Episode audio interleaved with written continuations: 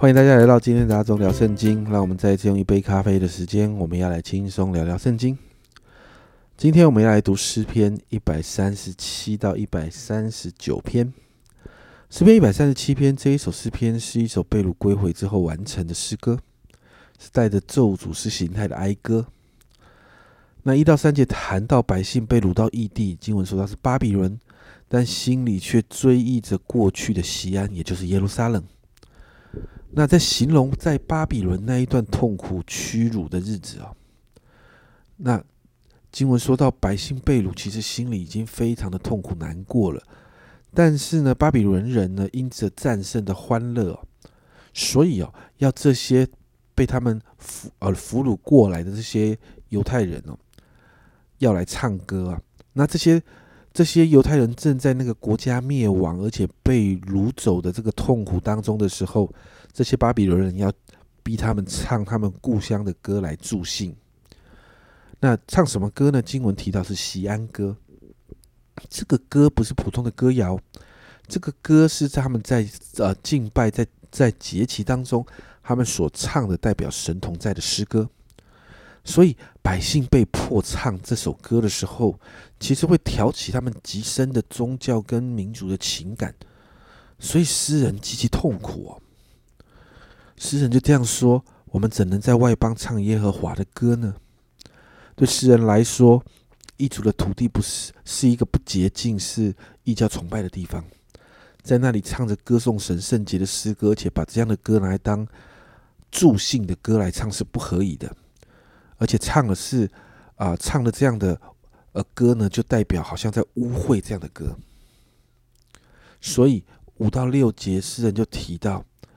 他的心啊，要在耶路撒冷上，在这个神同在设立圣殿的圣城上面。如果他的心忘了耶路撒冷，或者是看重别的事超过耶路撒冷，也就是超过神，他宁可忘记右手的技巧。你知道，右手是惯用手，是谋生的很重要的一个肢体。忘记右手的技巧，就代表的是让右手不再为自己效力。也就是神不再保护一切所需用的，而舌头贴于上膛也是一样的意义。所以诗人在谈到一件事：是我们如果不想念主所主为我们所做的，如果不为了这些事来感谢他，我们所做的其他一切所作所为其实是没有意义的，口中也没有什么可说的了。所以最后在七到九节，诗人就向神来祷告，求神介入审判这些恶待百姓的。人，那诗人就用咒诅式的形态来表达他心中的痛苦，求神来介入，彰显公义。接着，诗篇一百三十八篇这一首是皇室的感恩诗，一到三节是现在很多敬拜赞美诗歌都取用作为歌词的经文。诗人向神献上感恩，诗人在外邦神面前称颂这位真神，在神的圣殿中敬拜神。因为神的话语显伟大，超过神本来给我们的允许。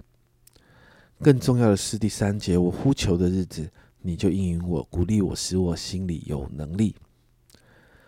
诗人真实听人的祷告，应允我们的祷告，鼓励我们，让我们的心再一次被恢复，而且带着极大的能力。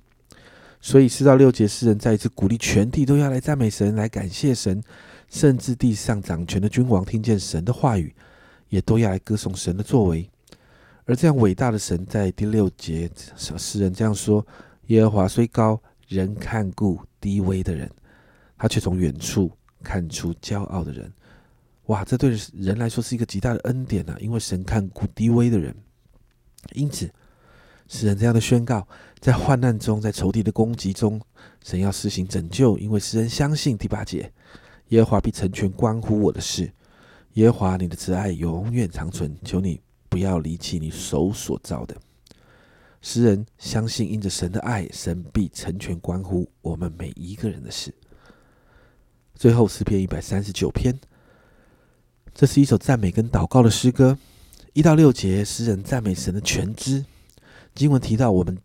啊！神鉴察我们，他认识我们，所以我们坐下起来，我们走在路上，我们躺卧，神都知道。而且我们嘴巴所讲的话，神没有一句不知道的。而这样的全知哦，神这样的全知是我们没有办法体会跟明白的。而七到十二节呢，诗人就颂赞神的全在，也就是神无所不在。经文提到，我们不论去哪边呢，都无法逃避神。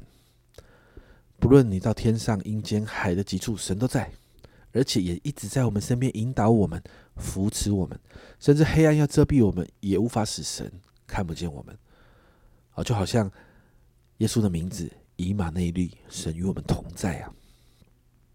那是三到十八节，诗人就赞美神的全能。诗人提到我们受造奇妙可畏。你看到十五、十六节这样说：“我在暗中受造，在地的深处被联络。那时，我的形体并不向你隐藏。我未成形的体质，你的眼早已看见了。你所定的日子，我尚未度一日，你都写在你的册上了。我们还未在母腹成型的时候，神都已经知道。神对我们的心意极其宝贵，神愿意我们啊，愿意与我们在一起啊。”最后，你看到十九到二十四节，诗人赞美神全然的圣洁。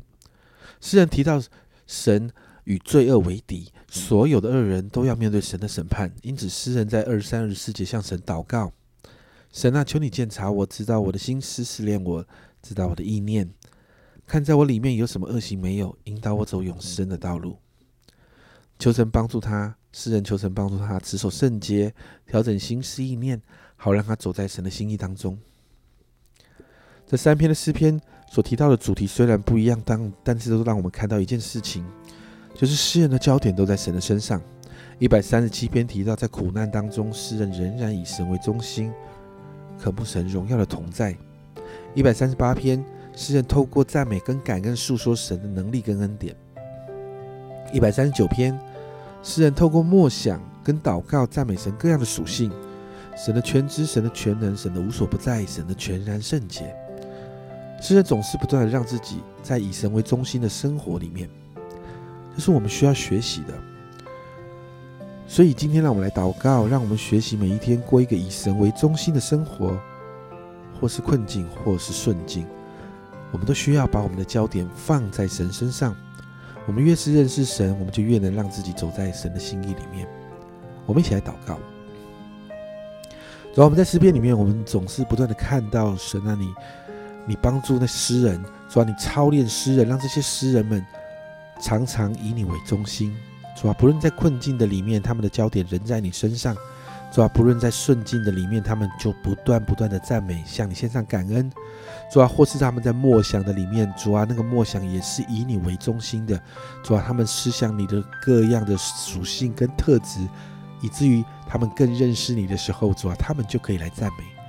主啊，我这真的向你来祷告，主啊，帮助我们每一位，主啊，让我们常常生活的每一个细节都以你为中心。主啊，主啊，让我们体贴你的心意，让我们用你的法则来来来做决定。主啊，让我们所思所想，让我们都用神你的你的想法，主啊，你圣经的脉络来思考事情。主啊，帮助我们昼夜思想你的话。好好让主啊主啊，我们每一天就把你放在我们的心里面，主啊，让我们每一天所思所想所行讨你喜悦，好让自己每一个我们每一个人，我们自己都可以走在你的心意里头。主，我们谢谢你，主要，帮助我们，主要，天天与你有亲密的关系。谢谢主，这样祷告，奉耶稣基督的圣名求，阿门。家人们，让我们过一个以神为中心的生活，让我们的焦点常常在神的身上。让我们每一天活在神的心意当中。这是阿忠聊圣经今天的分享。阿忠聊圣经，我们明天见。